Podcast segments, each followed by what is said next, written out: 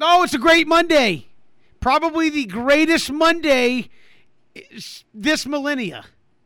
And I say that, at least for me, because, well, the Braves are in the World Series, and that has not happened in this millennia. So, a tremendous Monday.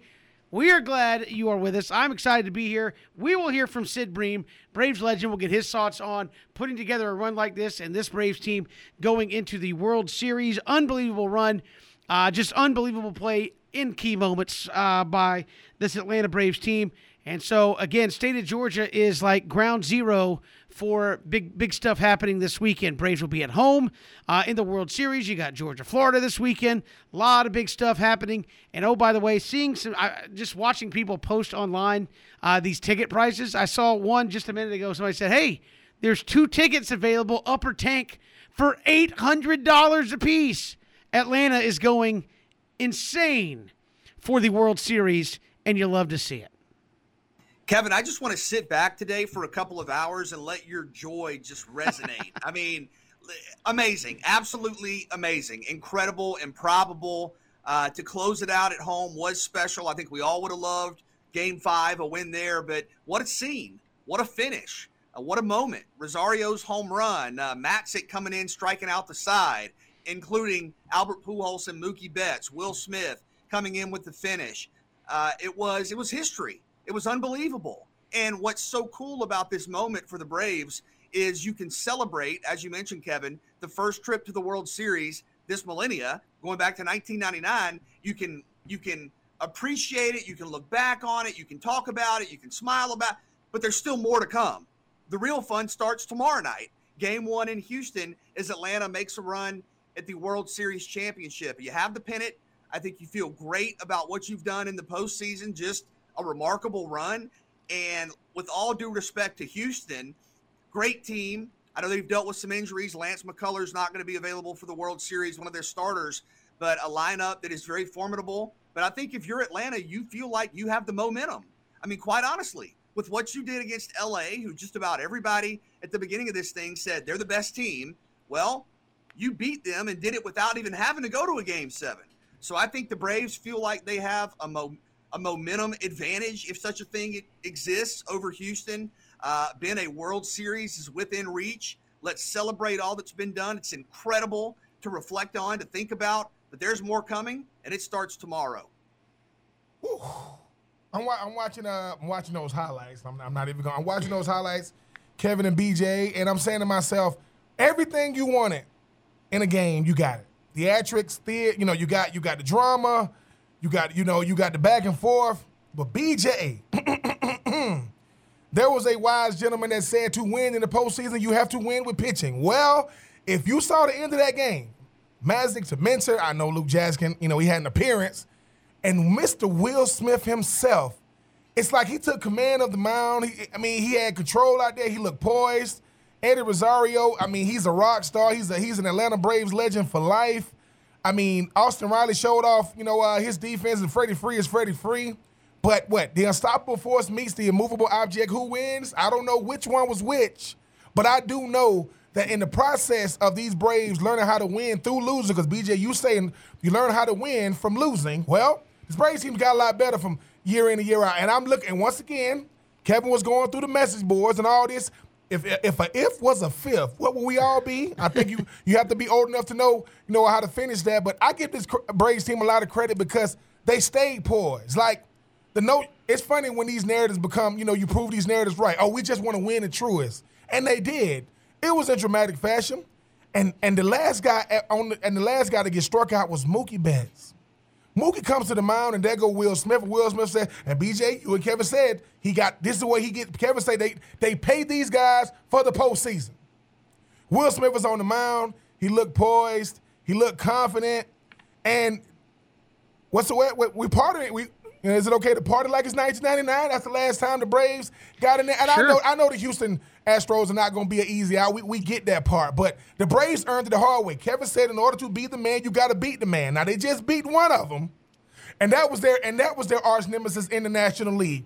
You got to be able to beat the Dodgers to make it, you know, to make it to the to the World Series. They got it done. I don't want to hear about who wasn't there because if they say they didn't have Kershaw, well, Atlanta didn't have Ron Acuna.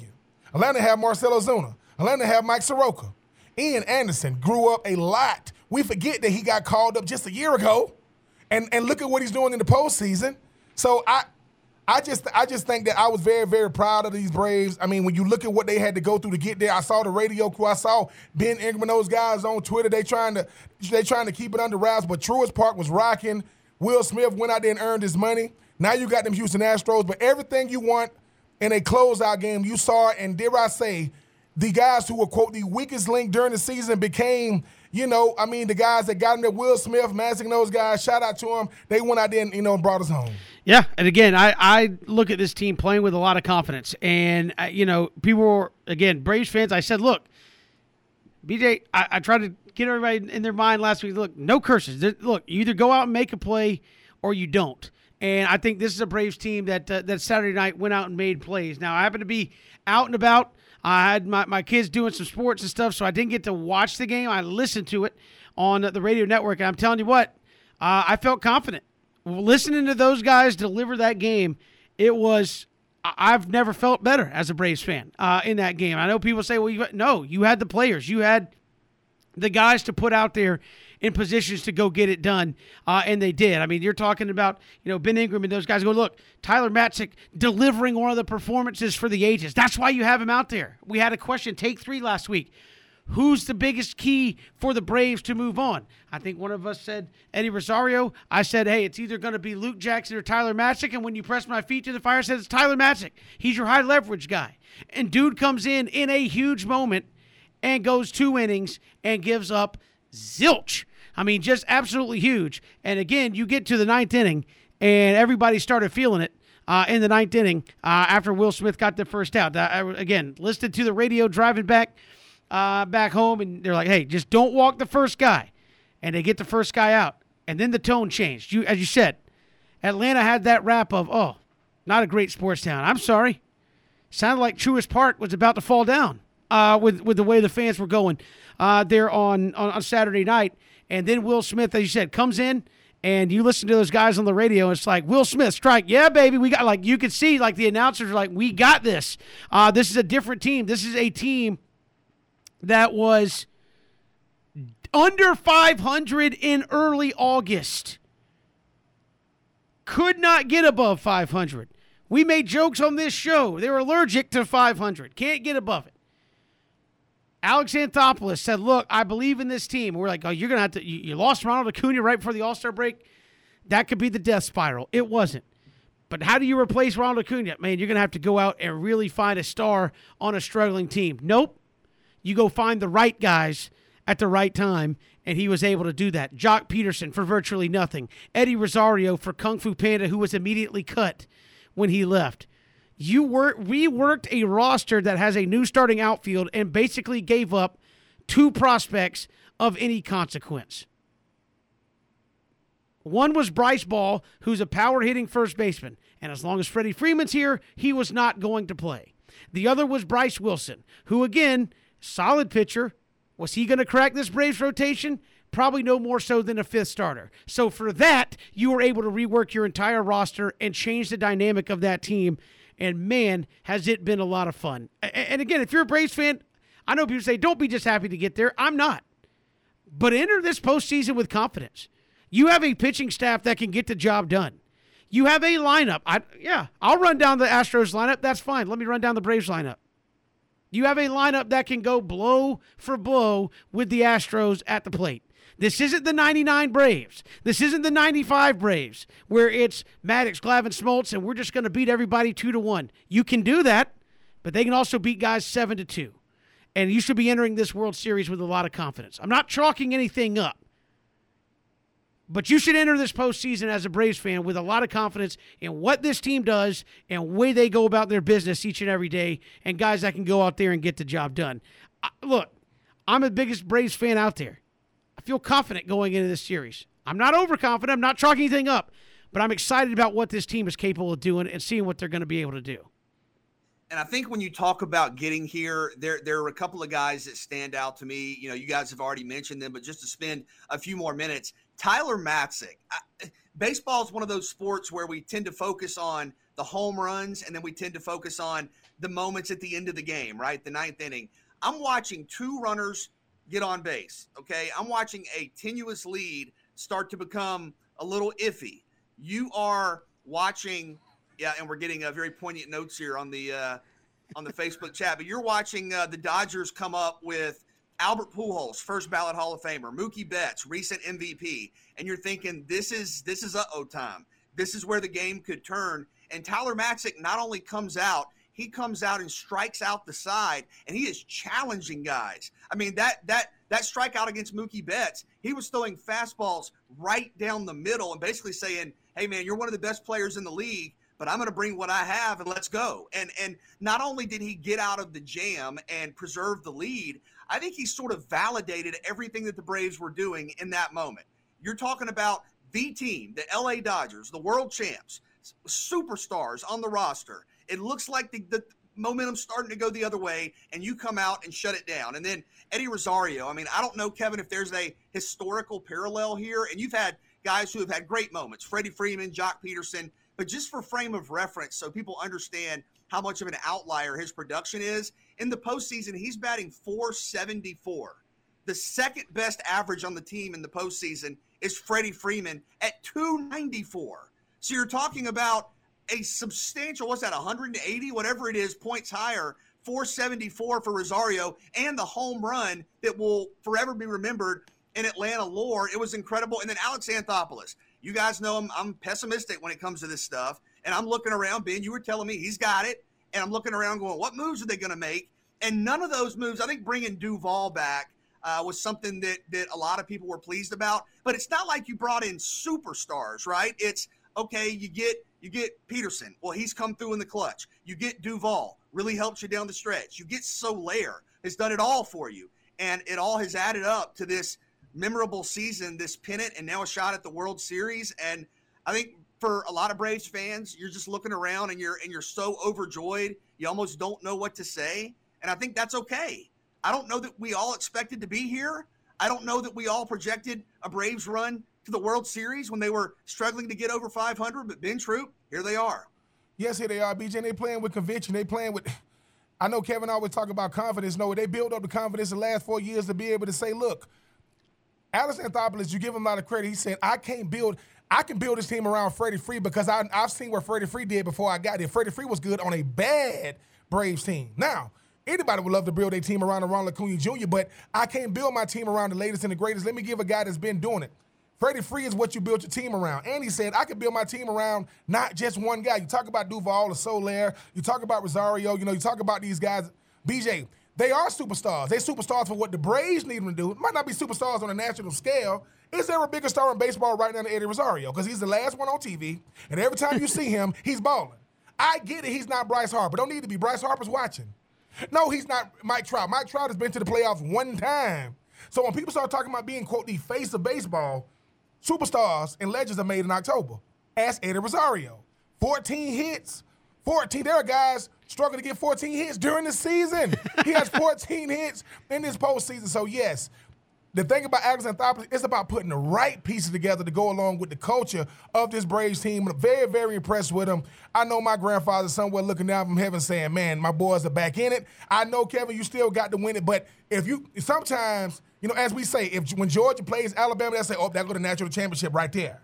Then they got to go to the college football playoff. Well, I just played the best team I'm going to play. I'm not saying – that the Dodgers are better than Houston. I'm saying ain't too many teams in, in baseball better than the Dodgers. You come through that, you come through that type of uh, road. I think you built to go out there and play with anybody. Yeah, should be coming into this thing with a lot of confidence. We got a lot to talk about in terms of the Braves in the World Series. Oh, by the way, it's Georgia and Florida in Jacksonville this week. We'll talk about that coming up on the show as well. Franz Beard, Gator Country will join us. Shannon Snell, former Gators All American offensive lineman, will join us. John Stinchcomb, former All American offensive tackle there at Georgia, he will join us in the final hour. We're talking Georgia and Florida today on the show as well. But when we come back, really doesn't need a whole lot of introductions. If you are a Braves fan, you know Sid Bream and maybe the most famous slide at the plate in Braves history. Sid Bream will join us next here on Three and Out. Braves over the weekend close it out against the Dodgers, headed to the World Series. Absolutely electric atmosphere there in Truist Park. And our next guest knows something about that, sending the Braves on in the postseason. Most famous play at home plate in uh, in Braves history. Sid Bream joins us here on Three and Out. Sid, welcome to the show. How are you? I'm doing great, guys. I mean, great to talk to you again. Yeah, we appreciate you coming on. The Braves headed to the World Series. Uh, nothing like that feeling uh, to see a team finish it off in the National League and, and, and get there. I know you were part of that uh, with the Atlanta Braves. You watch this team, and uh, this team has an entirely new outfield from where they where they started the season. Missed a couple of key pieces in that uh, that rotation. What do you take from this team and kind of their uh, their ability to get it done from what you guys did there when uh, when you guys were were pushing you guys through?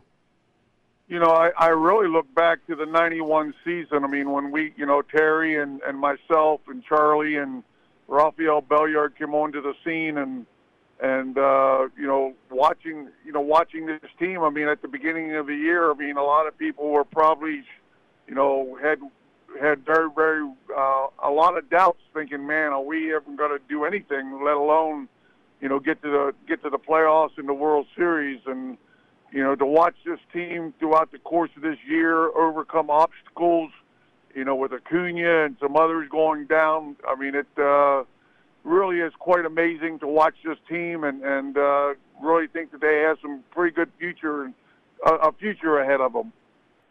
And Sid, we saw so many clutch moments from the Braves uh, as they get ready for the World Series. How does the pressure of each at bat in the postseason uh, compare? I mean, how much more dramatic are those moments when you're in the playoffs, when you're vying for a spot in the World Series? Well, I mean, you know, with with this being in being in the situation that they're in right now, everything's magnified. I mean, you have you have all the other teams sitting at home watching you right now. I mean, uh, you have the whole world watching you and uh, you know, so everything's magnified in regards to you have all the different press around the the, the world. You know, uh, if you didn't get the job done, I mean, they're going to let you know it. If you did get the job done, you're going to be the hero, and and so that probably is the uh, the most significant. I mean, you're just under a magnifying glass during this time frame. And Sid, and what didn't didn't it feel like poetic justice to have like it come down to this bullpen. I know throughout the course of the season, people would always kind of fret when you had to go to the bullpen for Matzek and Minter. I know Luke Jackson, you know, did his best before Snit pulled him, and then to finish it off with Will Smith, it had to feel good knowing that your weakest link really became a focal point and a strong point for you to make it back to the World Series. I mean, I, I tell you, I mean, you know, the, the bullpen. I mean, you know, obviously Luke Jackson had some had some tough outings, but uh, you know he's been so instrumental throughout the whole time frame. But I mean, this bullpen, I mean, for the Atlanta Braves has really come in, and you know we we didn't play that way. I mean, you know, our starters went as long as they could, but I mean, the game of baseball has changed so dramatically that I mean, these starters today. I mean, if they can get to the fourth inning and just start handing it off to the the the bullpen, I mean, and and put, pitching a guy one maybe two innings at the most, and putting somebody else in there. I mean, it, uh, it it has been proven quite effective, and the Braves bullpen has been doing a super job. And Sid, as a, as a baseball guy, how do you feel about the way that game has changed? As you said, it's the uh, the Braves and Dodgers for the right to go to the World Series, and I think we saw no less than two games in a best of seven where each team said, we're just going to throw guys. Uh, it's it's a bullpen game. Like you said, uh, when you guys went, there was no question who was pitching and, and, and what they were out there to do. Now it's, hey, if we have one or two guys we really trust, the, the other games we can just chalk it up to Johnny Wholestaff. And used to never see that in uh, in postseason games. No, absolutely not. I mean, and again, I mean, this is this is the way the game has changed so dramatically, and you know, you have great arms. I mean, almost every one of those guys coming out of the bullpen is you know 95, 96 and above, and and uh, you know when you don't, you know they always talk about you know the third time around or the second time around for a starter and how much more difficult it becomes, and when you don't have that opportunity to get a a little bit of a feel for a starting pitcher. I mean, next time up, you're you're facing somebody different. I mean, you're you're having to make adjustments, and and uh, you know, if you're not on top of your game, I mean, it's going to be very, very difficult, and that's that's why a lot of these managers are going to this philosophy. you obviously know the position well, but uh, Sid, Freddie Freeman, one of the great first basemen in the game. How special is this moment for him to make it to the World Series, and what makes him the all-time great that he is?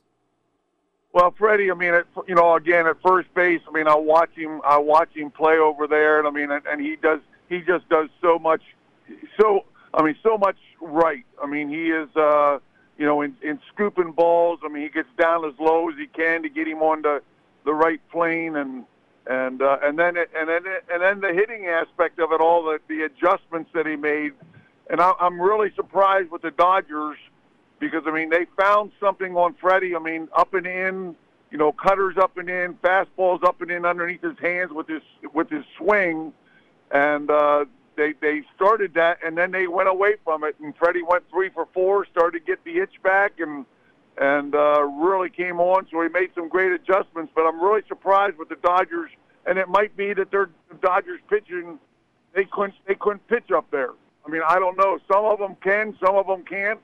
But uh, they they found something in Freddie, and, and they never went back to the well after that. But uh, Freddie made some great adjustments, came back and started playing the game, and and uh, like like you said, I mean, Freddie is. Uh, world class, great ambassador for the game, and I'm so proud of him. And and uh, you know, hope hope he gets a World Series ring this time. Talking talking talking about finding something. I mean, what do the Braves have in a guy like Eddie Rosario, who has really just shown the whole world what you know uh, what what it's like to be able to live in the moment? Man, Rosario. I mean, man, uh, you know, between him, Austin Riley, and Joc Pederson, I mean. Uh, you know those three guys, but I mean Rosario has just been amazing. I mean he is he is so locked in right now. I mean that that last at bat when he hit the home run and fouled off eight or nine pitches and and then hit that low and in cutter. I mean, uh, you know he he's just so locked in, and I hope it continues throughout the course of this next uh, series. Sid Bream joining us here on Three and Out. And, and Sid, I know uh, the Braves in the early 90s, they kind of jumped from worst to first and, and, started that run. This has been more of the continual build with Brian Snitker and company where they won a division, then they won a playoff series, then they made it to the league championship series. Now they're in the World Series. How do you think this team is now approaching the World Series uh, run? Uh, is it, hey, we finally got here? Or is it not only did we get here, but we expect uh, to, to go out there and win? Well, I mean that. I mean, obviously that has to be your attitude, and I, I will say, I mean that uh, whenever, um, you know, in, in that one game where uh, who hit the home run for the Dodgers? All, all Bellinger hit the home run for the Dodgers, and they lost that ball game, leading five to two going into that inning. It, it really took me back to, you know, the uh, World Series where we played Toronto, and and we were winning in that last inning, and and Ed Sprague hit that home run in order for them to win that ball game, and it and it really deflated us going up to Toronto. And I was hoping and praying that that wasn't going to be the case with the the Braves at this point in time. I mean, and they came right back and and proved that it wasn't going to be a big deal, and and uh, really really gave Luke Jackson a big lift because I mean, shoot, he had let them down a couple times, and and uh, you know, coming out and winning that next ball game was a great lift for him. Sid, finally, when you look ahead to the World Series, Atlanta and Houston, what's going to be the biggest key if the Braves are going to bring home a championship? Well, again, I mean, you know, what pitchers are going to make mistakes? I mean, that's always that's always the uh, the big thing here. Who has the pitching? Who's going to make mistakes as far as getting the ball over the middle of the plate, and and uh, who's going to come up big, just like Rosario came up so big. I mean, during this last series I mean, who's going to come up big and and uh, get something done? I mean, it's pitching. Pitching is everything. I mean, and uh, you know, when pitchers are on, it's very very difficult for hitters to, to hit the ball, and uh, you're you're just hoping for some mistakes and uh, get the ball over the middle of the plate a little bit more. And if if whoever has the best pitching, they're going to be the ones that are going to obviously win the ball game or win, win the series. Sid Bream, our guest here on Three and Out. Sid, always a pleasure having you on the show. Thanks so much. You're welcome, guys. Great talking to you again, and you all be good down there in Georgia, okay? Will do. Sid Bream, our guest. Thanks so much. And again, BJ, Braves get it done in a uh, big, big way uh, over the weekend, and now going to the World Series for the first time since 1999. Absolutely incredible. I mean, what a weekend, what a finish, what a night in Atlanta, and uh, great to hear Sid talk about just the memories of the Braves making runs. And Kevin, I thought it was a good question. Ben, now is the expectation this is where we belong, not just we're playing and we're advancing and this is exciting, but we've won the division four years in a row. We were right on the verge of the World Series. Now we're here. Bigger than bigger than uh, is this where we belong? This is what we've earned. I mean that that immovable object known as the uh, L.A. Dodgers was something that, that was a thorn in the Braves side, beach, and they done it in dramatic fashion. Did it with guys, did it with veterans like you know in the face of the franchise with a guy like Freddie Freed, new guys like Eddie Rosario, and Joc Pederson, those guys. But it came down, BJ, to Mr. Will Smith himself and he got it done. That entire bullpen got it done. Theatrics, Kevin. I mean, that's all I can handle in one game. But whenever this 30 for 30 come out, Game Six in the NLCS 2021, you might want to watch it because everything you needed and wanted, you got it. Uh, you know, uh, the other night with the Braves finally making it back to the World Series. Certainly, certainly. And again, uh, game one coming up tomorrow. We'll have it for you right here. We got more to come. Three and out all across the Southern Pigskin Radio Network. Great to be here with you on Three and Out. Braves in the World Series, Georgia and Florida playing this weekend in Jacksonville. Saturday, 3:30. Georgia early favorite minus 14. BJ, I know we were talking like maybe is that given where Georgia's been at and what they've been doing is 14 not enough uh, coming into this game. But kind of interesting, BJ and Ben, that both teams. I don't know if you call it questions. Maybe you call it a quarterback discussion uh, at Georgia, but both teams with at least talking points around do you play this guy or do you play that guy at quarterback? And I don't know. I don't know that that we fully what. Okay, I just I, I hear people yelling, and now both of y'all are looking around. What did I miss? No, no, no, no, no. When uh when uh when Kevin asked you the question, you can hear Christian our own Christian Go Gokel saying no right right after that. Right, I don't know what the I don't know if the no mean no meant not to play either or quarterback. Maybe they're gonna go with Carson Beck, which I think every Florida Gator fan would love. But no, I just think that Kevin, you know, I mean, Christian wanted to just yell out no. I don't know if he was saying no to PJ or to Kevin, but either way, he said no. That's all right. Well, now I'm totally confused and I forgot what I was going to say. But I will go back to the line you referenced. I think that's interesting, and I don't know. I don't know if that 14 point line from today will move the closer we get to Saturday. And I can kind of see arguments for it being a smaller line or a bigger line because a, a, a larger line. Because think about this: for as much as you say Georgia, Florida out loud, and you think, oh, that's a fourth quarter game. It's going to come down to the finish. I mean, look at the way Georgia has played people this year. Uh, look at look at the emphatic way Georgia has finished games. It's almost getting to the point this season where it's Alabama esque, where kind of regardless of the opponent, the line should be 20, 21 plus, and we saw Bama cover a 24 point line against Tennessee. But then on the other side of the coin, you look and you say, dude, it's Georgia, Florida. Like, and, and, and Ben, you've been telling me this all season that in games like this, what's happened up to this point does not matter. You're literally hitting the reset button. What Georgia's done doesn't matter. What Florida's done, because I know a lot of people will, you know, go off the transitive property, right? Like, look at what Georgia did against this team and look at what that team did against Florida. And, you know, therefore you're going to have a game decided by X total points. You can't do that. So I do think the emotional kind of pull and gravity of Georgia Florida is going to keep this game closer. And also look at it like this. And Ben, tell me if there's any tell me if there's any truth or validity to this. Maybe similar to what you experienced during your career when you played a highly ranked Georgia team. Florida doesn't really have anything to lose. All the pressure's on Georgia. Should Georgia be the favorite? Absolutely. Is Georgia probably the clear favorite? Absolutely. But I think you look at Florida and we haven't really seen the Gators look right outside of a second half against Alabama. Is this coming off a bye week with some mystery around the quarterback position, a game where you can kind of make Georgia your Super Bowl and come out and kind of play loose and just play football? And I don't know that Florida's done that. I think Florida's been tense in games this year. Is this a game where the Gators can just come out and play? Florida lost to Alabama by two points, right? Florida loses to Kentucky by seven points, but that was only because you know I mean you got a blocked field goal for a touchdown, and uh and the Florida offense only scored you know uh, 13 points in that game. Florida loses to uh, LSU by seven points on the road in Baton Rouge, and LSU and Florida is a is a much better rival than people give them credit for. I say that to say when you talk about Florida Georgia, I think my first two years of Florida we was ranked higher than Georgia. Georgia might have had the, had the better team as far as like talent. My second two year, my, my, my, my junior year and senior year, we were not ranked higher than Florida. I mean Georgia. But Ron Zook's first two years. I watched Mike, Michael McNeely score, you know, a, you know, a special teams touchdown from, you know, uh, you know, you know, a, a fake field goal. I watched Treon Harris only be allowed to throw the ball five. They only let him throw the ball five times. Florida won that game. I watched a Georgia team have their whole team come on the field after they scored the first first touchdown.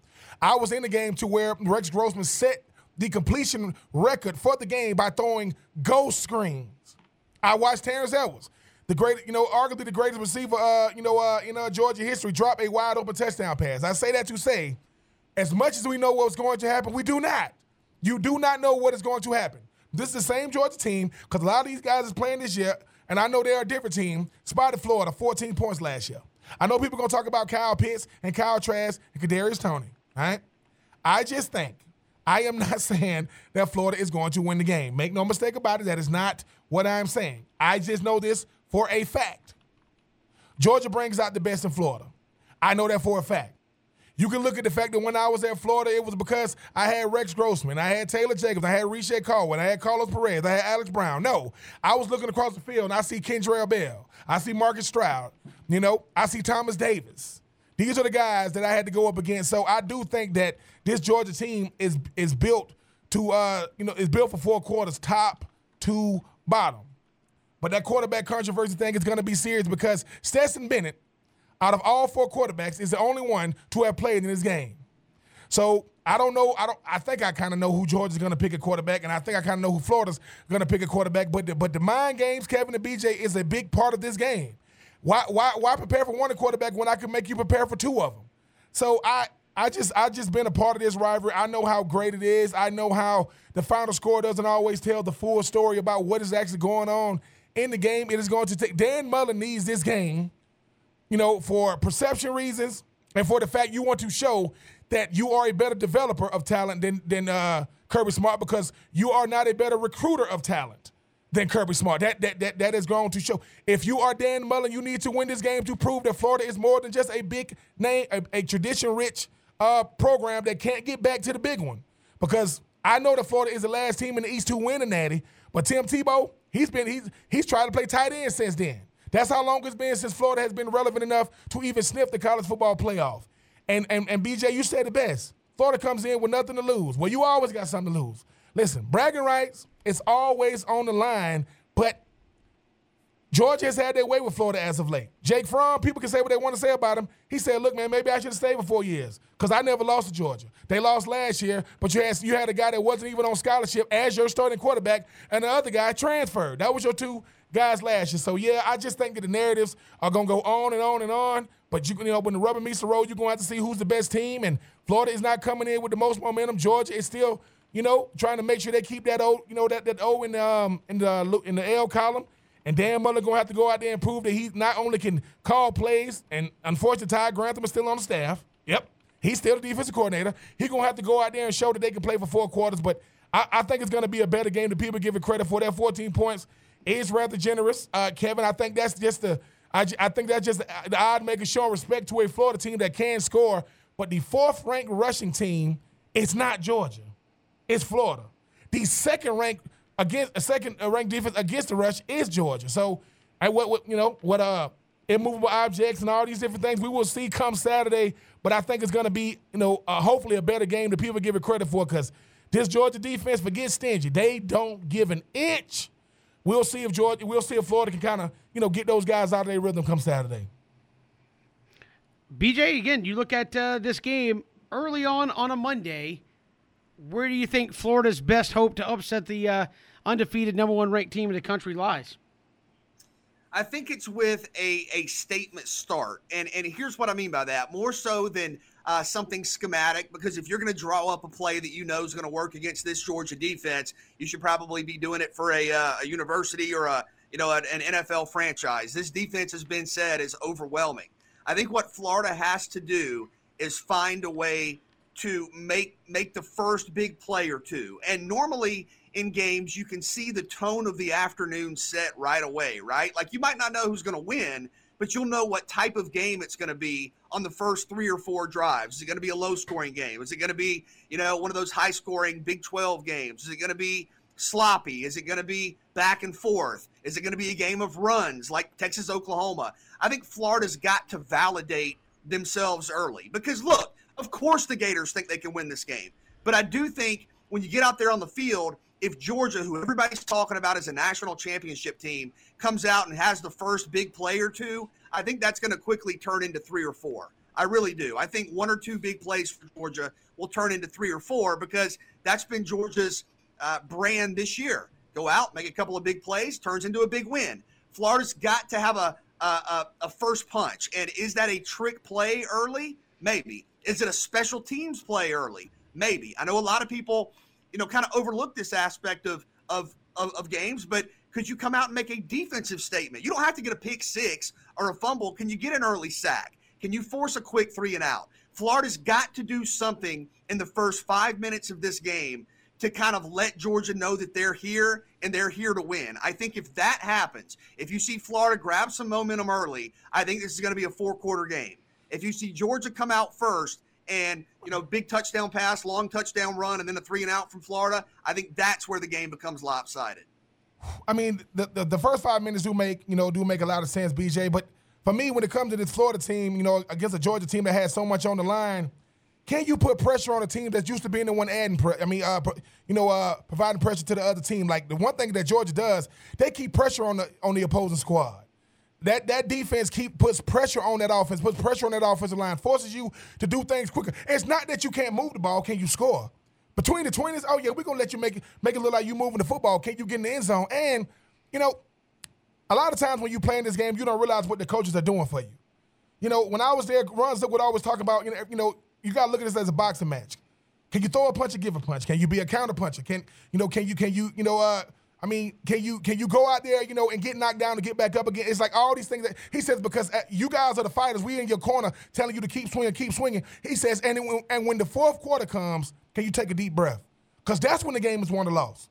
We've all seen teams say, hey, man, I thought it was over in the fourth. Yeah, you better watch it and say, you know, triple zeros. So for me, I think if you Florida win or lose, you want to know what you built for because no matter what, it's something Kevin said. Maybe you got to look impressive in a losing effort because you know that's what'll happen, right? If Florida loses, but it's impressive, they'll say, hey, man, that Florida, because make no mistake about it, Georgia is the better team. That's without question. But if Florida can find a way to be in the game in the fourth quarter, it's the one thing for Stetson Bennett to make a throw. It's another thing when he has to. It's another thing when it's one thing when the defense makes a stop. It's another thing when they gotta get off the field. Force them to be who they really say. I mean, they are who they say they are. This Georgia defense, BJ and Kevin, I don't know what to compare them to. But how good are they? Because you do throw the records out, you do throw all these different things out. If I'm Florida, I'm saying to myself, hey man, look, we understand who we up against, but we're trying to carve our legacy too, because we coming in as the winner from the previous year with a different cast of characters. So yeah, Kevin, the storylines are gonna just go on and on and on, but that's why you come to Florida. That's why you come to Georgia. If you Brenton Cox, show why you came, show why you, you chose to leave Athens to come down there uh, to them boys in Gainesville. But I I've just seen so much with this game, and sometimes the better team don't come out with the victory. Sometimes the best team that day will come out with the victory. We'll see what happens on Saturday because Florida going to look to be the best team on Saturday going up against the juggernaut of a Georgia uh, yeah, Bulldogs. Team. We've got plenty to talk about here all week long on three and outs. We lead you up to uh, Georgia and Florida coming up this weekend in Jacksonville. This is three and out all across the Southern Pigskin Radio Network. Great to be here with you on this Monday. Kevin, BJ, and Ben. Don't forget, coming up Friday, Georgia Florida Legends Series. Ben going to be out at uh, the Westin absolutely free for folks to come out. And I know you've got some uh, Georgia and Florida legends going to be sitting down talking about this game on Friday evening. Yes, uh, everybody, every listen.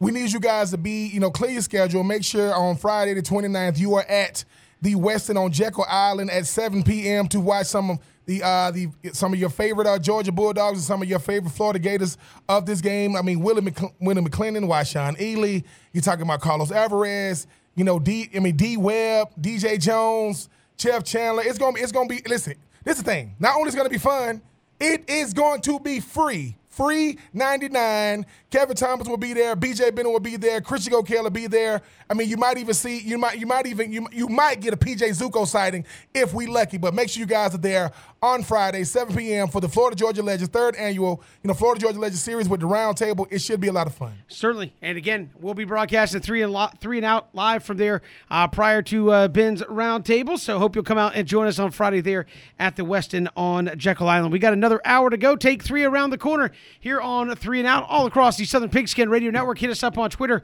Love to hear from you at Pigskin Radio. Hour two, three and out. Here on the Southern Pigskin Radio Network, Kevin, BJ, and Ben.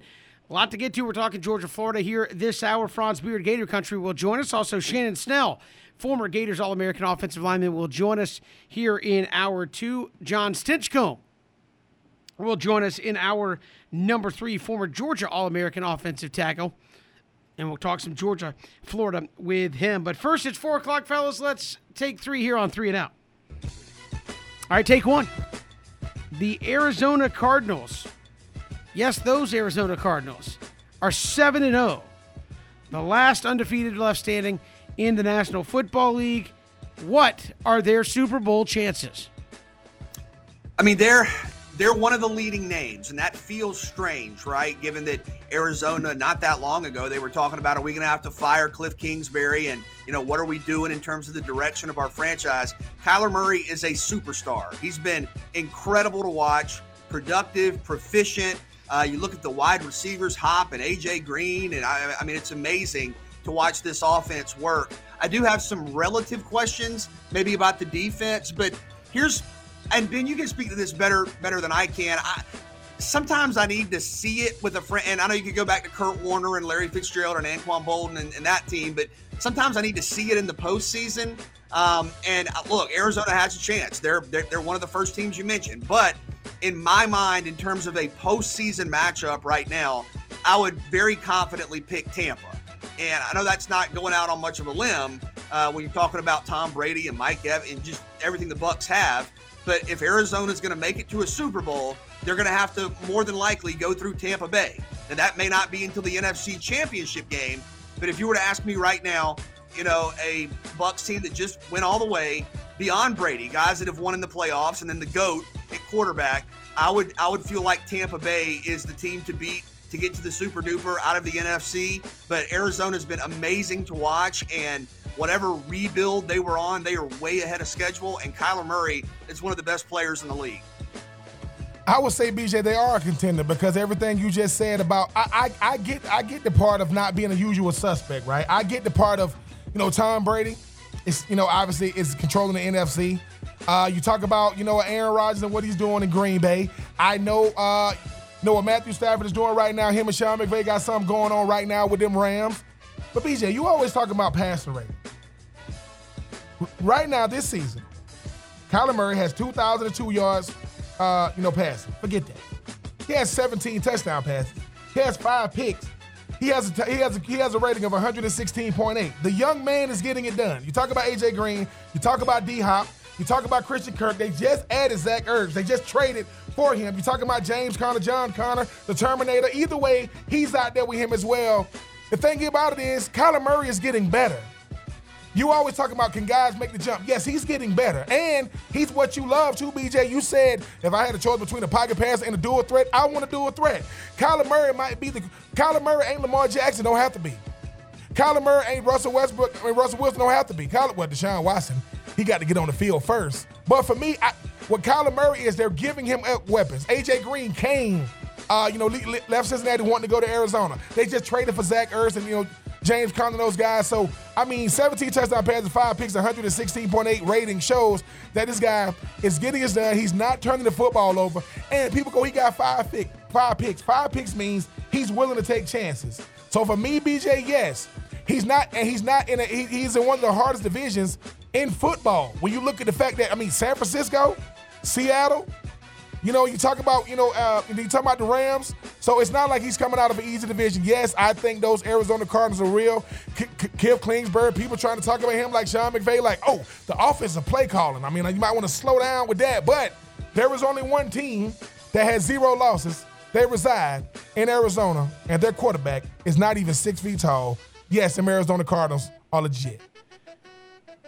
I think well, I'll, I'll reserve judgment until we get a little bit later in the season. But I, I don't, I don't know that I give them a great chance there in to get to the Super Bowl. All right, moving along. Take two. Miami beat nationally ranked NC State. Doggone it, we were talking about the picks last week, and I said no, the ACC won't ACC itself. Which, if you don't know what we're talking about, if you're ranked and have a chance to play a good team and stay there, you will lose because that's what the ACC does. I said no, not going to happen. I was so distraught. I called Dave Dorn after the game. I said, Dave, what happened? He said this. I said, I've never agreed with you more in my life, Dave. Was that enough, though, for Manny Diaz to cool off his hot seat there in Miami? Probably not, and I don't know that that's inherently fair. Um, Miami played played great, and give them a lot of credit. You mentioned it, Kevin. If an ACC team gets into the top 20, I think NC State was 19. I mean, you talked about it. I was listening, and then you picked against it, and I picked against it. But I, look, Miami deserves a lot of credit for rallying to beat a really good team. NC State is solid. They are. They have a lot of good players. Uh, they're a top 25 type team, and Miami was able to, without D'Eriq King, obviously, win that game. Their young quarterback, Tyler Van Dyke, I think he had four touchdown passes, over 300 yards. So shout out to him. They rallied around uh, their head coach. But I think sometimes when the narrative's out there, right, when it's like, oh, Manny, Manny Diaz, uh, uh Diaz is on the hot seat. Manny Diaz is on the hot seat. Who's the next coach going to be? It's really hard to turn that back in the other direction. I mean, really hard. You know, you start seeing uh, names of potential coaching candidates. In some ways, you start talking like the coach has already been fired. Uh, so if Miami can rally down the stretch, win some more big games, I think maybe. But when the when the narrative is so established out there, and it's not at least on message boards and on social media, if if somebody's going to get fired, but when one win might help, but it doesn't cool it off. I think Miami still needs to still needs to win a few more games. That was a resilient performance. That was impressive out of the Canes on Saturday.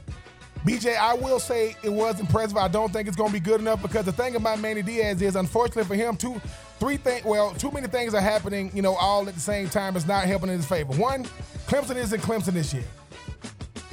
Florida isn't playing well. Florida State isn't playing well, and neither is Miami. So the big three in the state aren't playing well. Well, I mean, uh, you know, Mike Norvell might get a mulligan for the simple fact that I mean he had McKenzie Milton, and they finding a way to win games down the stretch.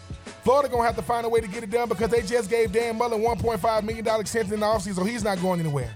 Manny Diaz is gonna Manny Diaz is gonna get fired because one, they beat a team in NC State without D'Eriq King. They're not one of the best teams in the ACC. They're probably still gonna lose to Clemson. They're not gonna they're not gonna be in the ACC championship game in a down year as far as like the ACC goes without having really a top dog. And is Miami nationally relevant again? Because that's that, that's why they really firing him. You bring back Ed Reed. You got guys on campus being introduced to Ed Reed. They don't even know who he is. That's how bad it has gotten. They're like, this Ed Reed. I don't know who that is. That's like when I went to South Carolina and they said that, hey, Michael Jordan spoke to the team and they asked the team, hey, man, what you feel about Michael Jordan? Oh, he stinks. I mean, he got the worst franchise. And, no, no, he's the greatest basketball player of all time. He ain't better than LeBron. So we live in a time to where, BJ, if you want helping the brand grow, because that's what Miami wants to do. They want the brand to keep growing to get back to next. Because when the last time Miami has been nationally relevant? They have made one People counted one ACC championship game. ain't the Miami I played up against. I, I kind of wish I got got this Miami and not and not them early 2000 Miami teams. But I think he's going to get let go, BJ, because of reputation and perception, not the fact that he can win without D'Eriq King. Because you couldn't win with him, and you win without him. That'll get you. That'll get you fired quicker than anything else. I don't see Miami. No, they're going to make a change. I mean, they're, they're they're chasing their tail a little bit as you said, uh, Ben. I, I, I believe. All right, moving along. Take three. Bryce Young appears to be the favorite to win the Heisman. Who, though, is your top contender? Your number two. Yeah, I think Bryce Young is the favorite. Got a story up on SouthernPigskin.com today about Bryce being the favorite for the Heisman. Uh, had some uh, statistical milestones over the weekend. But man, Kevin, you were telling me about him late last week because I didn't have him at the top. I didn't have him right there in my top uh, three or four. But I think after Saturday, you have to take a very serious look at Kenny Pickett. And I know he was not a preseason candidate, but has had some massive monster performances this year. And against Clemson, and keep in mind, Clemson is not good, but their defense is still elite. Uh, they had a they entered Saturday with a top 10 pass efficiency defense rating. Uh, overall, one of the best defenses in the country. And Kenny Pickett completed 64% of his passes for 302 yards, two touchdowns, and zero turnovers. And very rarely do you see quarterbacks go for 300 plus with no turnovers against against Clemson. So I think Kenny Pickett, maybe maybe kind of a late name, relatively speaking, to the party. But you just did that to Clemson defensively. Normally, when people beat Clemson, or this year, I should say, it's like 17 to 9 or 10 to 3, like with Georgia. Kenny Pickett had a great game. I will put him in the number two slot, uh, slightly ahead of Matt Corral right now. I love what Kenny Pickett is doing. I think that's a great pick by Kevin. I mean, them pit boys are finding a way to get it done, and they're doing it. DJ, you know they're going to bring a defense, but they're doing it with offense. Matt Corral, I mean, I mean him and Lane Kiffin. I mean, they are they are a match made in heaven when you talk about a guy that, that's a dual threat. C.J. Stroud, people have kind of like I don't know why people have soured on him at Ohio State. I mean, the guys flat I get it done, but for me, it's Caleb Williams because all those guys I mentioned before were all starters. Caleb Williams has superseded Spencer Rattler. Spencer Rattler has played his last down of football in Oklahoma unless Caleb Williams get hurt. That play he made this weekend, because sometimes your Heisman Trophy moment might not be, you know, a big time play down the field. That play he made when he took the ball from his uh, from the running back and got the first down to seal the win. That's instinct. People think, oh, sometimes the Heisman guy, the Heisman guy might not, maybe he didn't start the season. But Oklahoma has postseason aspirations, and the reason why they are on track is because the most highly sought after position in football is not the starter, it is the backup quarterback. If I got a backup that keeps me on track, not to only win, but to keep our college football playoff hopes alive, it's got to be Caleb Williams. Love what Pickett is doing. Obviously, Matt Corral. You know, obviously, when you think about, you know, Bryce Young and what he's doing. and But for me, BJ, I, I'm, I'm going to have to go with, you know, Mr. Caleb Williams. Big time school, big time hype, big time pressure, finding a way to get it done. All right, I got a little bonus one for you. Take three AB, whatever you want to call it. Take three B. Because we got to throw it in there on a day that the Braves go to the World Series. Tyler Matzek, where does that performance rank on your all-time Braves performance chart? Right up there with with with anything else you can name. I mean, it was it was it was incredible in terms of postseason moments. Um, when you think about not only the situation he was in, right, where you're talking about the Dodgers with momentum, two runners on, a chance to take the lead. Uh, you come in, strike out the side. That's one thing. But who you did it against? I mean, to do it against Albert Pujols, a, a, a tremendous power hitter, one of the all-time great power. Uh, nope, strikeout. Then you do it against the pinch hitter, a Souza coming in off the bench, strikeout. Then there's Mookie Betts, one of the recent MVPs, maybe the best player in baseball, and and you're talking about two runners on, one swing, I think, and it's a different ball game, and you come right at Betts, right at him, right at him, and that's what was most impressive to me. And look, I have all due respect uh, for pitchers that go out there and try to work the corners. I mean, those guys are magical, but there's something kind of visceral about watching a pitcher say, "You're one of the best players in the game." I'm going to challenge you. I'm going to come right at you. If you beat me, you beat me. And then to watch the emotion, you know, the celebration, the the excitement to see Luke Jackson when they, they, they showed him in the in the dugout, just him celebrating. In terms of postseason moments, I think that's that's right up there with what Tyler Matzek did. Not only you did it against the Dodgers, not only with the game on the line, not only stepping into a bad situation, but to strike out Pujols and Betts, just remarkable for, for me, it's got to be top five, Kevin, because of the situation. Like when you get to talking about, you know, every every every athlete talks about, listen, man, I practice the way I do because when I call on my stuff, I want to be there. Well, when you talk about a pitcher, that's all I have. All I have is my stuff. And that situation, you think to yourself, now, Kevin, I mean, I'm like you and BJ, I'm thinking to myself, oh God.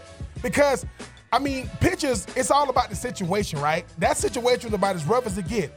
I mean, the Dodgers traded for Pujols. They traded for him. It's not like it's not that they needed any more help, but BJ, you're talking about Mookie Betts, and once again, sometimes it takes a situation to prove my worth. Like, oh, look, man, I want it. A lot of us talk about it. He wanted it, and Kevin, it's the way in which he did it. I think Tyler Matzek, just like Eddie Rosario, regardless of what happens in, the, listen, regardless of what happens in the World Series, we know how we want it to end. These guys are legendary now. Legends are born in October. Pitchers, oh my God, they're iconic. So for me, give it up to Mr. Tyler Magic find a way to go out there and get done. But BJ, but Kevin, once again though, I know, I know. Why we ain't talking about Mr. Will Smith though? I mean, I'm just saying. Yeah, we owe him an apology. I mean, no, uh, hey, B- BJ. I mean, listen, it's Monday. Let's go ahead and Whoa, get whoa, it out whoa, whoa, because whoa, whoa, whoa, whoa, whoa! We're talking about who owes Will Smith an apology, and the first person you come to is me. Kevin Wait, wait, spent wait, an wait, wait, entire wait, wait. No, no. Kevin spent an pretty- no, entire I'm pretty- season. no, the missus made Kevin apologize, but yes, but Kevin apologized in private. Kevin, you need to apologize to that man in public right now. I've apologized, Will Smith. We owe him an apology. He's pitched fantastic uh, here in the postseason. That's take three. We do. I, look, I'm willing to admit when I was wrong. That's take three. We do it each and every day here. This time we'll come back. We're talking Georgia and Florida, or Florida and Georgia, depending on who you would talk to. Franz Beard Gator Country will join us here on Three and Out when we return.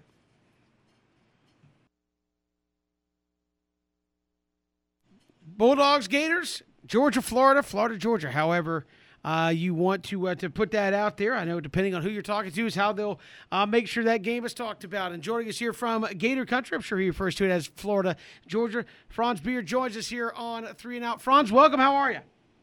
It's a good day. How's everything up there in scenic Savannah? Hey, we are uh, doing fantastic, getting ready for another big uh, big weekend uh, for Georgia and Florida. Gators and Bulldogs squaring off.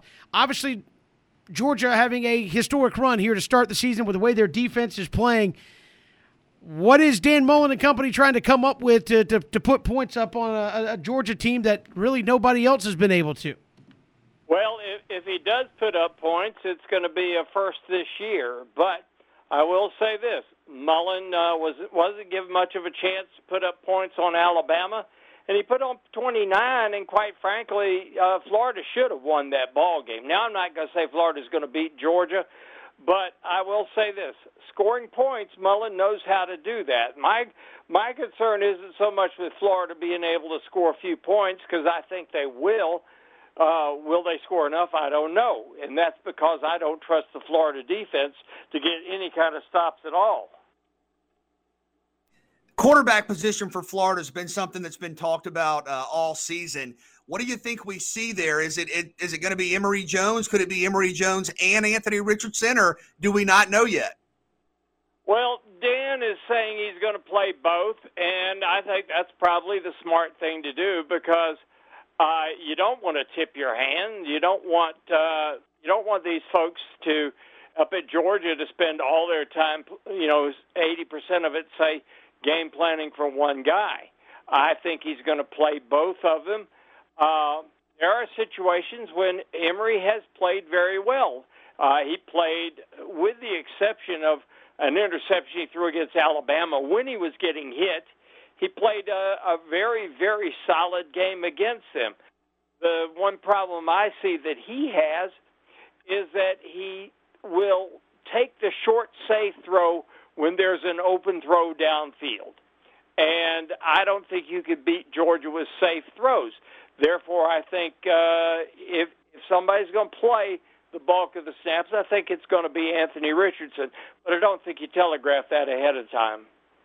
And Fred, you kind of mentioned earlier when you talked about the fact that Dan Mullen is a guy that can definitely go out there and put, you know, put points on the board. But something that Kevin said earlier, if if you know Florida does lose this game, which is going to be hard for them to win, how impressive do they have to look in a losing effort? Well, I I think Florida, I think Florida has the potential to play Georgia in a very close game. A win that you know could be white knuckles down the end because then, as you remember, back in 2002, Georgia was an astronomical favorite to beat Florida. Uh, Georgia came in the game ranked number five na- nationally and unbeaten, and, and nobody was doing anything against them. And you had Rex Grossman, who had a sore arm, uh, and so uh, that was the game that Florida became the master of the two-inch pass and beat Georgia doing it. Um, so strange things happen in this game. Will they happen this time? I don't know. Georgia is a prohibitive favorite, uh, and, and should be based on what they've done so far, and based on how erratic Florida has been. Georgia should be uh, a prohibitive favorite. But that being said, then you've seen, for example, in in 2002, how the the scales were tipped. In uh, 2008. They they come in there, and Georgia is favored with Matt Stafford having beaten Florida the year before, and Florida hung 49 to 10 on them, and so forth. 2014, for example. Georgia, on the other hand, has flipped the field on Florida two or three times in the past, too. So anything happens in this game, but I think that rightly so, Georgia should be favored by a large margin. Franz, what do you attribute that to? I mean, you talk about 2002, you talk about 2008, you know, uh, eight, you talk about 2014. I understand when I first got to Florida, this whole mind game thing, but it, but it was under the Spurrier years, and we go from that to the Zook years. But what do you attribute it to? I mean, Treon Harris was only allowed to throw the ball five times when they was able to go out there and get get a big win with. I think that's the only win in Muschamp's history. What do you attribute this this crazy? Because I know Georgia has a freaky little crazy little relationship with Auburn. You could you could say that the cocktail party for those that still don't call it that. What makes this game so crazy with one team usually being the you know the the favorite, usually not having the momentum? Well, uh, it is a it is the ultimate rivalry game, and and these guys know each other. They've been on the recruiting trips together and so forth like that. Florida's got a bunch of kids from Georgia. Georgia's got a bunch of kids from Florida. Uh, they've all been to camp together and stuff like that, and they understand the intensity of this rivalry. Uh, you know, Ben, I've been to the Red River rivalry. I've been to, you know, Oklahoma, Texas out there, and I've been to just about every big rivalry game there is, but there is none like Florida Georgia. Um, I, I've never seen anything like it. The stadium is half and half. They used to do it in quadrants to where it was red black one one uh, half. Uh, you know, it it was uh, every other half of the field uh, quadrant of the field was red and black or orange and blue. Now they do it one side is is all Georgia, one side is all Florida. But that hadn't taken away from the feeling of the rivalry, and, and people gear up for this. It's not just the players, the fans come into this game. Uh, there are people already gathering in Jacksonville. I know because I've had people tell me they're leaving in their motorhome right now to go to Jacksonville. Game's not till Saturday, but they're going to be there uh, tonight, and the the people will just keep on gathering in there till Friday in Jacksonville is an absolute zoo. Um, the game means so much, and Ben, I'm going to ask you something. When your bus came over that bridge that first time, and you looked down at the stadium, what happened to your what happened? Did every hair on your on your body stand up? Well, yeah, I mean, you know, I don't, I don't know how much body hair I had at the time, but whatever I had did stand up. But the, but the thing about it is, friends, I don't, I don't know if people noticed. All I saw was red and black, and the Georgia fans was actually on our side, and they was pushing our bus when it parked, and you know, security just let them do. Obviously, it wasn't no, it wasn't no physical altercation or nothing like that, but. You right. It's like you don't realize how crazy it is, and obviously everybody's packing in Jacksonville to see you.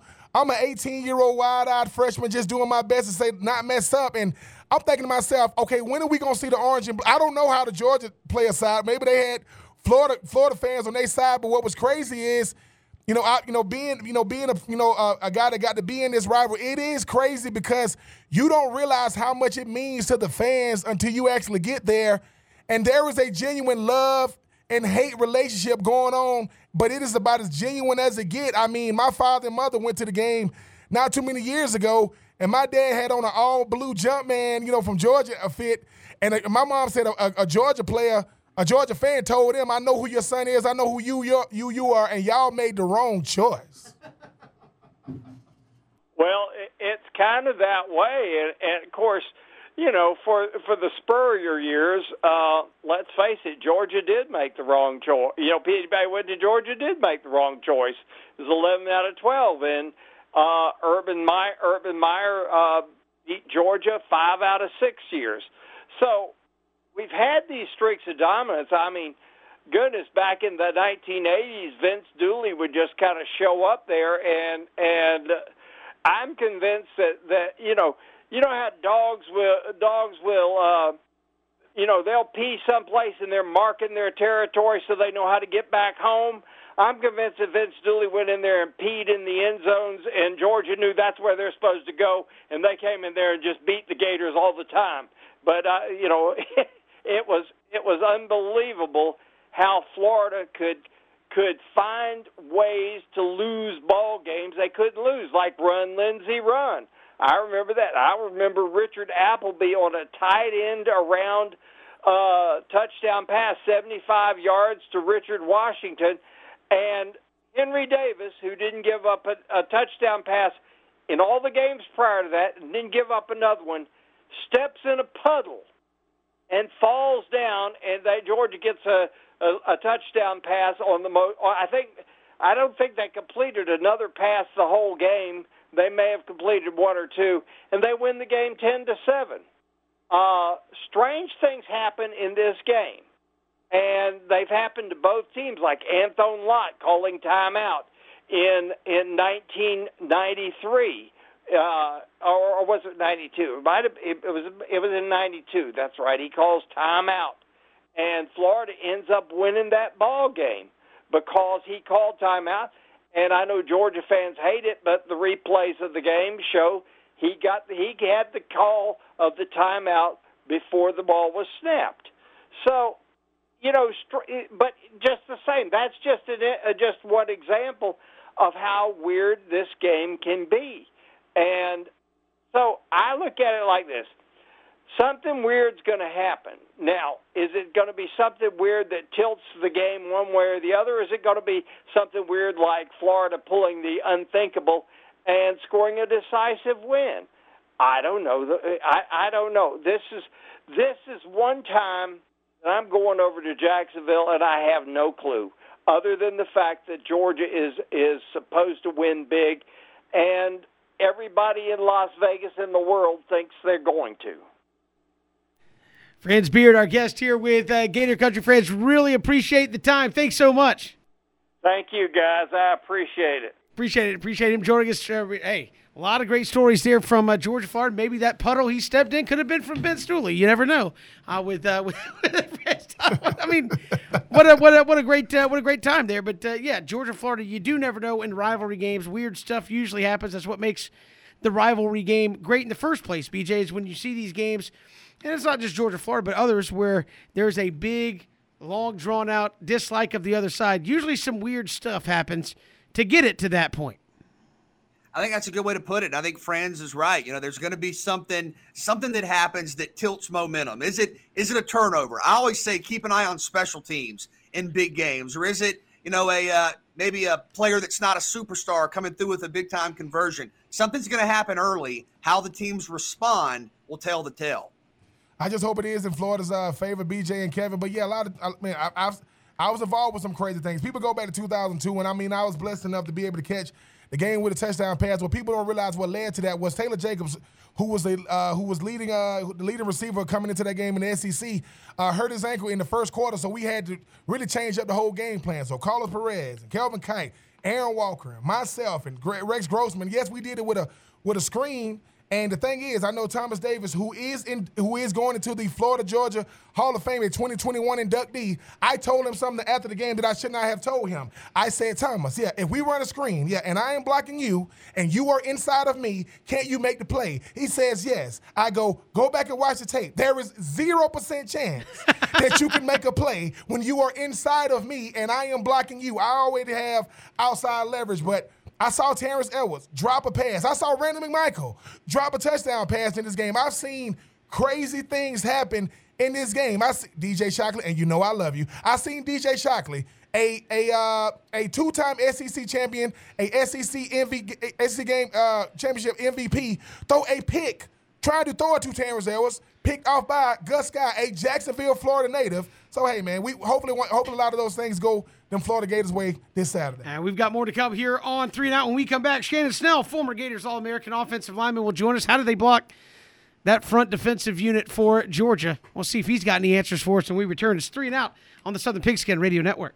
It is Florida, Georgia, Georgia, Florida, whatever you want to call it. I, I call it Florida, Georgia because I went to Florida and that's it. Get mad if you want to. I am being true. That is Kevin Thomas. He is BJ Bennett. And next up, Pitmaster offensive guard, Florida Gator legend, first team All American, whatever you want to call him, the great Shannon Snell. What's going on with you today, Shannon?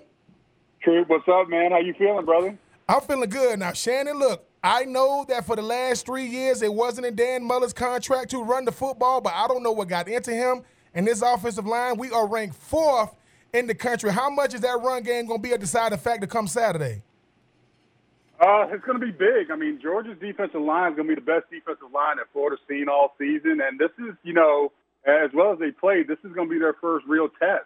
I mean, it's going to be the, the point where these guys have, if Florida's offensive line is being for real, and one of the reasons that they could win this game on Saturday is because of the offensive line. So it's a test for both the offensive line for Florida and the and the defensive line of Georgia, as they'll be the best that each one has faced all year. Shannon, you mentioned that Georgia defensive front. I mean, overwhelming opponents uh, to date. What's going to be the biggest key for Florida up front to limit the damage of Georgia's front seven? Well, first of all, they're going to have to get past the uh, the the hoopla. Normally, when you come out in the early mistakes, normally for, for Florida, if you want to execute a game plan, especially being a team that runs the ball quite a bit now, is to kind of limit those mistakes early on. We saw against Alabama uh, that you know once those mistakes started happening, there was a couple missed assignments, but once they started getting rolling, um, they were fine. It really is limiting those early mistakes and really, you know, play your game. A lot of times you get hyped up for playing, uh, you know, a, a team of the caliber of Georgia and get, playing against some guys that are really highly ranked. Uh, I think they need to let go of the fact of what their stars were or where they were supposed to be ranked or what they're being talked about as, and play their game and play how well they, they've been playing all season. Shannon Snell joining us here on Three and Out. And, and Shannon, you look at going up against a defense that doesn't give up pretty much anything uh, in, in Georgia. Where can they be attacked? Where can Florida try to have success against a group that doesn't allow anything to anybody? Well, first of all, they got to be balanced. That's the first and foremost thing for Georgia. They want to get you into bad situations, third and long, second and long, and really force the issue by you know creating a, a really heavy pass uh, a pass rush attack for Florida, we're not, we, we don't want to get back into the spot we were last year where you're dropping back 50 times a game. Don't get behind the sticks. Florida's got to be really good um, about at least making it second and medium and third and short and really uh, keeping the defense off balance. You see against, you know, even against Kentucky, Kentucky was really good about kind of keeping to their game plan, not be, not dropping back 100 million times, uh, being able to kind of keep some some sort of balance to keep. You know, in Georgia, you know, for every great athlete that they have, they don't know every offensive play. So keep it balanced, try to keep them on their toes, and you'll you'll have a better outcome on offense. Shannon, the quarterback situation, a lot of speculation. Does Florida play Emory Jones, Anthony Richardson? Do they play both guys? What do you think is the best option uh, for Dan Mullen at quarterback? You know, I'm a I got to defer to Dan because he knows better. But if anybody's watching, and, and I'm a guy that, that thinks Anthony Richardson should be the guy. Um, you know, I, I think that's probably what it is. He's shown in every game he's played, minus one where he didn't get a whole lot of snaps, uh, that he's been explosive. He's uh, taken plays that might have been a broken play and made something out of them. Um, so, you know, when you have a guy like that, that's really a, an added benefit. Not to mention he can run the ball. Uh, he can put the ball on the rope. So he's, he's got all the intangibles, uh, except for being in a really, really big game. You know, he didn't get the chance to play in that Alabama game, our, our, our biggest game up to date. So, I mean, if, if Dan does decide to start him, which I think he's earned that right just by what he did against uh, LSU in his last game, um, I think Florida probably would have a better outcome. But once again, Emory did such a great job against Alabama. I think we saw the best of Emory Jones in that game. If he could replicate that, I think Florida still has a great shot. Shannon, you being a guy that played in the trenches, just playing against guys that I mean, you it's not like you went against slouches at Georgia. I mean, Richard Seymour, Marcus Stroud, David Pollack, Charles Grant, and the list goes on and on. But there is a monster by the name of Jordan Davis. He you, you cannot move him. If you're going up against a guy like that who obviously is there to just put a lot of pressure on the center to make it to where, you know, you just take him out of the progression run game or passing game, how would you attack a guy that big, that fast, you know, uh, that athletic? You got to think about it just keeping two guys on him, double him. Like if, he, if he's at the three technique, sliding your center to the, you know, in pass protection to the three technique, or if he's playing that nose, doubling him with the guard in, in the run game. I mean, it really is important not to put your guys on a one-on-one uh, situation. And I think Florida's done a really good job with that all season. Is sliding to the strength. Now, the only time that I didn't see them do it, and they lost quite a few one-on-ones, was with uh, the number four from Kentucky, and he was a pretty good player. Uh, Jordan Davis is probably better than that. So I, I think Dan and, and crew and and um, I think they have a plan. I think they had a plan in mind to account for him because if you know allow that guy to kind of uh, run loose, they're gonna, he's going to wreck a game plan and really put Florida behind the uh, eight ball uh, before the game even really gets started. Shannon Snell joining us here on three and out, and uh, defensively, I know uh, for Florida. Are, you really preparing for anything different if it's JT Daniels or Stetson Bennett at quarterback for Georgia? No, I think Georgia watched the LSU game and realized Florida can be pretty weak up front. If you can out scheme them, you can run the ball on them. And Georgia's always kept some good offensive linemen. They've kept a game game plan where they've run the ball. Normally in the in the series, uh, going back to you know even when I was playing, is that the team that rushes the ball uh, the most successfully ends up winning the game. Now that's changed a little bit over the years, once or twice, but you know the team that rushes the ball most efficiently is probably going to end up winning this game. It's about ball control. I like to say that this game's not going to be uh, you're not going to see 40, 49 to 42. It's going to be a little bit more of a defensive struggle, and especially with all the, the criticism that the defense for Florida has gotten over the last couple of weeks. I think they settled down. I think they actually end up playing well, but in the same breath is that you still have to be able to break past that Georgia defense. I do think Georgia's going to try to go long, hit some big plays, maybe stay away from Kaiir Elam, uh, maybe try to you know hit down the, the middle the, the middle seams, the safeties, try to make it a little bit of a different game. So just expect the unexpected from Georgia. They're not going to just line up and hit you in the mouth. They're going to do some things that are really going to challenge Florida uh, on the on the defensive front and in the in the secondary. And Shannon, we always hear Ben refl- uh, uh, reflect on the rivalry. When you think back your time playing against Georgia, what stands out? That we never lost to them. you know, we get to a point that you know it's, it's you know I don't know what it's like to lose to Georgia, and that's you know truth was the same way when we came in it was always that rivalry and, and Troupe being from Georgia and me being from Florida. It was that that important fact that you have to win this game, or this game came down. A lot, a lot of it came down to recruiting. It came down to that border war, which we used to call it. Um, you know, it was always so exciting when we come over the St. Johns River and we see all those Florida and Georgia fans out there tailgating and stuff. It was one of my favorite games of the year because it was just a split right down the middle. You had a sea of red and black, and then a sea of orange and blue, and I really, it really is my favorite game to watch every single year, even since I was playing. Uh, just so many memories about, you know, uh, th- and every game was close. There was never a game that we played Georgia where we blew them out. I think the biggest score that we we won by was like 24 to 10 in my sophomore year. But it was just always a competitive game. Georgia, no matter what, no matter what their record is, and even this weekend, it's going to be a competitive game. I don't think anybody has to worry about the fact that it's going to be a 42-7 or a blowout or something that's going to be really, really uh, abnormal. This game is it's a rivalry game and, and, expect the players to treat it as such. Shannon Snell, our guest here on Three and Out. Shannon, really appreciate the time. Thanks so much. Thank you, guys. Appreciate you having me. Appreciate it. Shannon Snell joining us here on Three and Out as uh, Georgia and Florida going to square off there in Jacksonville. As Ben said, uh, pitmaster, so he might be grilling up a uh, a feast there for the game. He could get some tailgating tips from him next time we have him on. Oh yeah, absolutely. I, I mean, I didn't get a chance to really come at Shannon. I mean, I've known Shannon for a long time. Man, I met Shannon 21 years ago. People, that's how long it's been since I've been in college. But I mean, none of these guys couldn't listen. Couldn't boil a hot dog when he was in college, and then he leave, and now, now he, you know, now he got beef tips and all these different things. But playing with guys like Shannon now, I mean, I think he said it. I mean, Shannon being from Tampa, Florida, his daddy being playing in the NFL, him, him, him always saying he wanted to be a Gator. Me, obviously growing up, not a Georgia fan, but understanding who Georgia was and just realize how big this game is because it's different than bragging rights. You want to, like I said, talk all the trash you want to talk about the Florida, Georgia, Georgia, Florida series. We went 4 0. We was there four years, didn't lose for four years, and we went against the Quincy Carters and the David Greens and the, and the DJ Shocklers and the Richard Seymours and the Kendrell Bells took that L. I, we, listen, I know, I know we weren't, I know we weren't eating W's, BJ, like Jameis Winston say, but we, but we was definitely serving up some L's to them Georgia Bulldogs. So hey, it's and I, and like I said, I, I, give it to my teammates more than I give it to myself. I'm, I'm, I'm blessed and humbled to have been a part of this thing, and I, I just appreciate the fact that hopefully we can get another W this weekend on that Florida uh, side. We'll see. We'll talk with John Stinchcomb coming up in the final hour. Former uh, Georgia All American offensive lineman. He'll join us about an hour or so from now. It's three and out on the Southern Pigskin Radio Network.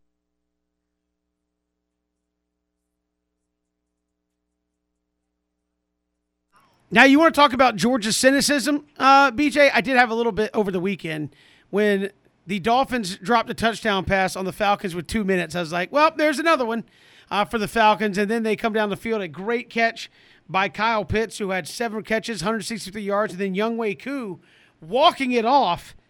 Falcons getting a little Uh, a little Mo there. They're up back to 500, three and three uh, in the league with a young Younghoe Koo walk off. Yeah, he's great. One of the best kickers in the league, without question. Another huge kick from him. Ben, Kevin mentioned the production from Kyle Pitts. I know we running out of time here, but 163 yards this fast. The future is here, people. I told y'all, Kyle Pitts. I want to see him get in that zone, but seven for 163, that is my career in one game. Shout out to that young, shout out to that young boy with eight on his chest, Pitts on his back, represent them uh, boys two times. Yeah, I want to say I saw uh, West Durham or somebody tweet out that it was the best tight end production in terms of yardage in a game, maybe in like 20 or 30 years for the Atlanta Falcons. Uh, with Tony Gonzalez and some of those guys, hard to believe, but a huge day there for number eight, Kyle Pitts, and the Atlanta Falcons. We'll come right back. Braves in the World Series. Got to be fired up about that. We'll also hear from Matt Stinchcomb. John Stinchcomb. Flower here of three and out on this Monday. John Stinchcomb. I said Matt going into the top of the hour. I panicked. Up against the top of the hour is John Stinchcomb, All American at Georgia. He will join us. We're talking Georgia and Florida uh, coming up here on the show with him in just a little bit. But the Braves are in the World Series.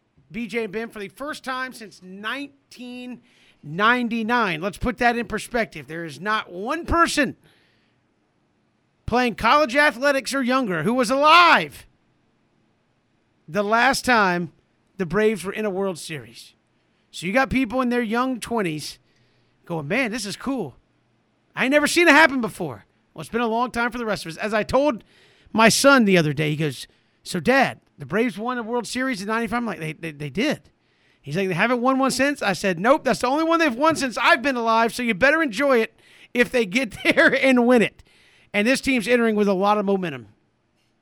It's amazing. It's amazing because it's it's one thing to sort of reach a destination and and to be to be clear, the Braves are not done but the World Series is is such a milestone. It's one thing to reach that when the expectation is in is in place, like the Dodgers, right? Last year, this even this year, everybody said, "Oh, LA is going to be in the World Series." Even though Atlanta was a three-time defending champion, the more the season went on, I think you know what was it, Kevin? Back in back in August, the Braves, you know, had not even been above 500 or something like that. I don't think even the most optimistic Braves fan thought we're going to be in the World Series. Maybe you can get into the playoffs, but then with some limitations in your starting rotation, the bullpen was not playing well. Uh, you know, you didn't quite know what was going to happen at the trade deadline, and all of those additions proved to be just staggeringly successful. And for Atlanta to rally the way they the way they did is is incredible. And uh, you know, getting a comment there from Buster. Bra- uh, yeah, I mean, I understand the Braves are an all time great organization, but I think within the context of this season, especially after Ronald Acuna's injury, I don't think there was a widespread consensus that Atlanta was going to make a deep playoff run. And then the guys you bring in at the trade deadline, just an incredible boost. Uh, down the stretch, the way Max Fried and Charlie Morton pitched, incredible. Here in the postseason, Eddie Rosario, Braves legend. And yes, you can officially say that. I don't care if he strikes out every time in the World Series. Eddie Rosario is a Braves legend. Tyler Matzek coming in, spotlight against Mookie Betts. Albert Pujols, you know, strikes out the side with two runners on. Uh, this is this is magical. This is storybook in terms of what they've done in the postseason, and I don't think they're done. I think there's reason to take this series and view it with great confidence and great optimism because you have the momentum. The way you finished off the best team in the game, a lot of people will tell you, is a great springboard forward. So this is history. Uh, this is something that Braves fans will always remember. And hopefully, looking ahead to tomorrow, this is a team that's just getting started. Uh, what I what I love the most about this Braves team and that they are battle tested. You talk about a season unlike anything I've ever seen in uh, you know baseball, Kevin, with the win loss, win loss, win loss. You talk about when I remember when Ronald Acuna Jr. went down everybody thought, okay, well the season is probably done. I, I saw I saw Freddie Freeman, you know, uh, you know, uh, going to slump this season, and, and you know, I, and obviously you see how he ended the season. We talked about, you know, Kevin arguably the, the greatest, you know, Braves infield in Braves history. That's taking nothing away from the guys that came through because you're talking about up against legendary status. But I, obviously Eddie Rosario is already a Braves legend, regardless of what happens. But look at look at look at this bullpen. BJ, you talk about Matt and what he's doing, right? But look at Minter. look at Will Smith. And it's like these guys are saying, hey, fellas, I know y'all carried us during the year. We got y'all now. It's like we we ready now. We we went through the bumps and the bruises and the ups and the downs. You look at you look at I think about all the storylines this season, but everybody was thinking that 2021 was going to be deja vu of 2020. It was. It just didn't end up the way the Dodgers fans thought it was going to be. It didn't end up the way that. And the thing about it is, people go, "How much better is the Dodgers team?" You got a Mookie Betts. You added Pujols. I know you didn't have it. I know. I know Clayton Kershaw wasn't there. This is about as loaded of a lineup as you're going to get.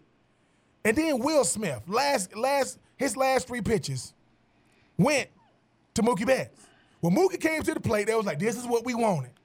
And Will Smith was probably saying, "This is what I want too. Yeah. I want to get judged against the best." And I under and Kevin, I know that I know that BJ wasn't on the show that day, and we would say, "Wait a minute, Will Smith is fourth in the majors, two away from being first in the majors and saves." So I just look at how legendary will it be if this Braves team go out there and win? Because it's going to mean that everybody's going to have to really look back at the season and say all the contributions that came from so many guys, from even the new guys, with Soler and those guys and Rosario. Everybody, everybody. So I just think that BJ, what stood out to me is everybody got to be on display in the NLCS. Everybody, not just Freddie Free, not just mean, not Ozzy, not just Dansby, not just uh, you know, uh, you know, Austin. I mean, Austin Riley and those guys. It was everybody. So I am looking forward to the World Series, Kevin, because like I said, it was a lot of theatrics in that game six, man. I mean, it was up and down, but everybody seemed to come and they bailed Luke Jackson out. That's what good bullpens do. You bail your teammate out, and they bailed him out because Kevin, I go back two years ago when Luke Jackson was asked to do everything coming out of that bullpen when everybody else was hurt, when nobody really complaining then. So I think that everybody's earned their keep. But shout out to that young man, Ian Anderson, a guy that BJ thought should got called up too early. He, you see how much you grow, BJ, when you get called up early and you get to play in the playoffs. Look at how much that because Kevin say, listen, only way they're gonna get playoff experience is throwing him in there. Look how much better he was in year two. Shout out to them Braves. You did it against that immovable object known as them Dodgers. And if you're a Dodgers fan, George Reister. I'm, gonna be hitting you up later on this week, man. I got to get your hat size. Look, I, I think this Braves team is playing with a lot of confidence right now, uh, BJ. I, I and again, I know there's the whole oh well was us Braves fans, but look, go into this World Series with confidence. You have a great team that is taking the field. Doesn't mean you're going to win it, but you have a great team. Uh, look at the lineup. I said this uh, to start the show. Look at the lineup the Braves are running out there. That goes toe to toe with anybody offensively. Pitching has been very good, especially in tight spots for the most part here. I mean, you look at the guys who have contributed, even when your starters, uh, Max Fried didn't have a good outing. You've had guys fill in. Drew Smyly gave you four. Tyler Matzek has been the best thing you got going out of that Braves bullpen. Will Smith has been incredible. I had some folks talking about, uh, you know, we were in a group uh, chat and somebody's like, oh man, Will Smith. So it's, I'm like, go look at the numbers. Yo, Will Smith an apology. I do. Everybody. Last 10 innings, which spans 10 games because he only really pitches one one inning at a time. Last 10 innings, he's given up three hits. That's it. Three hits in 10 innings. That's getting it done. That is getting it done. Uh, if you are if you're Will Smith, say what you want. So go into this Houston series with confidence that you are a good ball club and you are playing really, really well and you've got a lineup that goes toe to toe with anybody. And I think you look at the Braves teams of the past, uh, BJ, go back to the 95 or even the 99 teams. They had really good starting pitching. Maybe their offense wasn't necessarily the best. Or you had a Chipper Jones and an Andruw Jones, but they had to carry the offense. So if they had a bad series, that was tough. Look at this lineup now. You've got what, four or five guys that, even whether it was for the Braves or other teams, have hit over 20, uh, four or five guys hit over 30, and you've got at least six or seven guys that have hit 25 or more. And you don't, and you're doing it without Ronald Acuna, who would add even more to that. So I, look at this team and say, look, this is an offense unlike we've usually not seen in Atlanta. To go with a bullpen that's really playing well, to go with starting pitching that I think you trust and trust in a big way.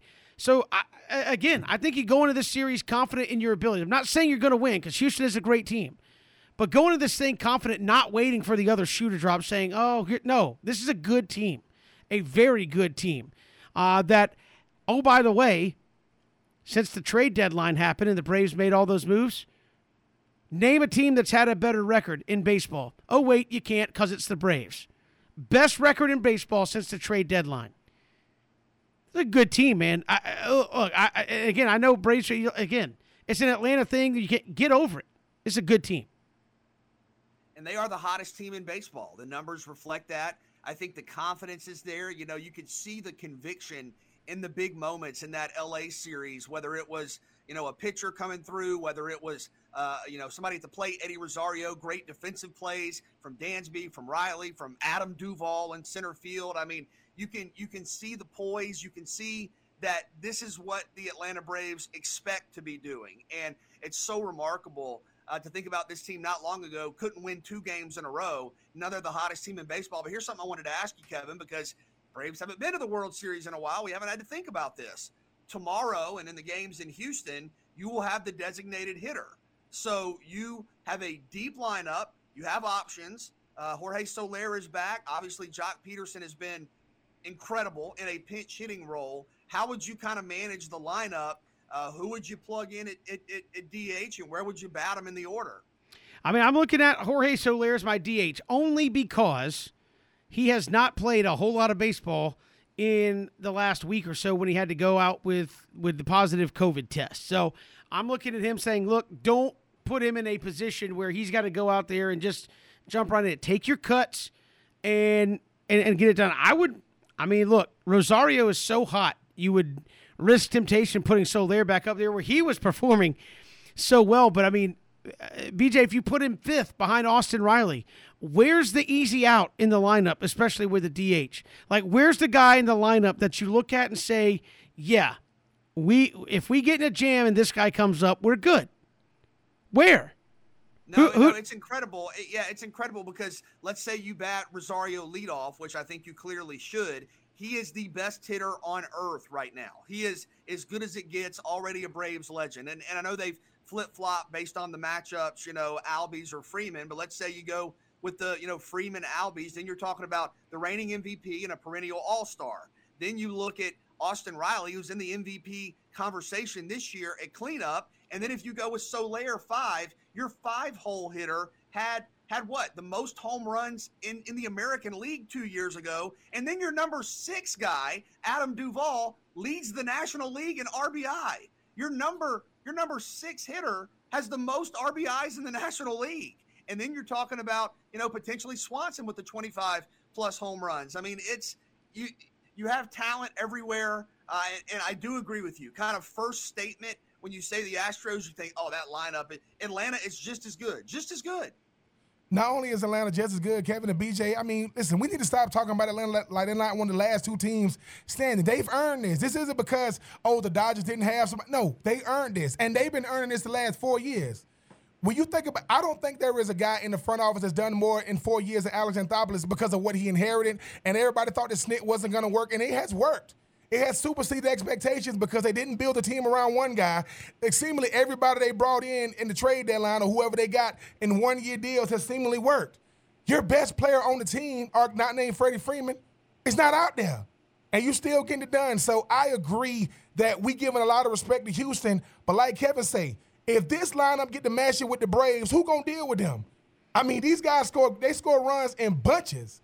And if that and they can play complementary, I, I, say complementary pitching with, with with this lineup, I think they're gonna be just fine because Houston saw the Braves.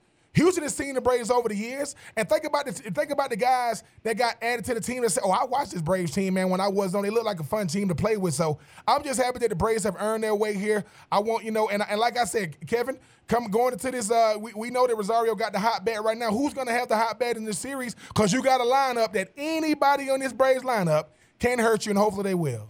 Yeah, again, uh, go into this game tomorrow night. Game one should be a lot of fun.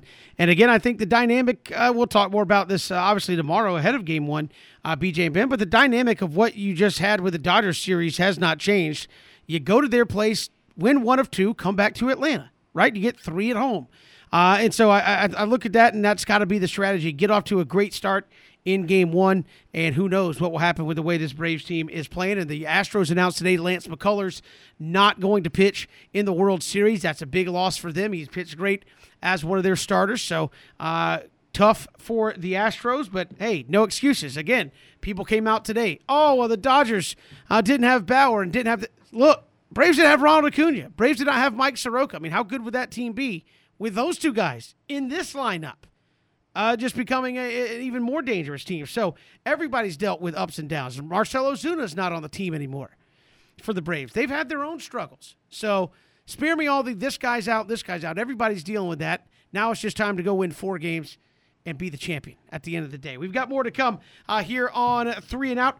We've got Sid Bream, Braves legend. We'll hear from him when we return. And uh, shortly after Sid, we'll chat with John Stinchcomb, former All American lineman at the University of Georgia, and we'll talk Georgia, Florida with him. It's Three and Out on the Southern Pigskin Radio Network.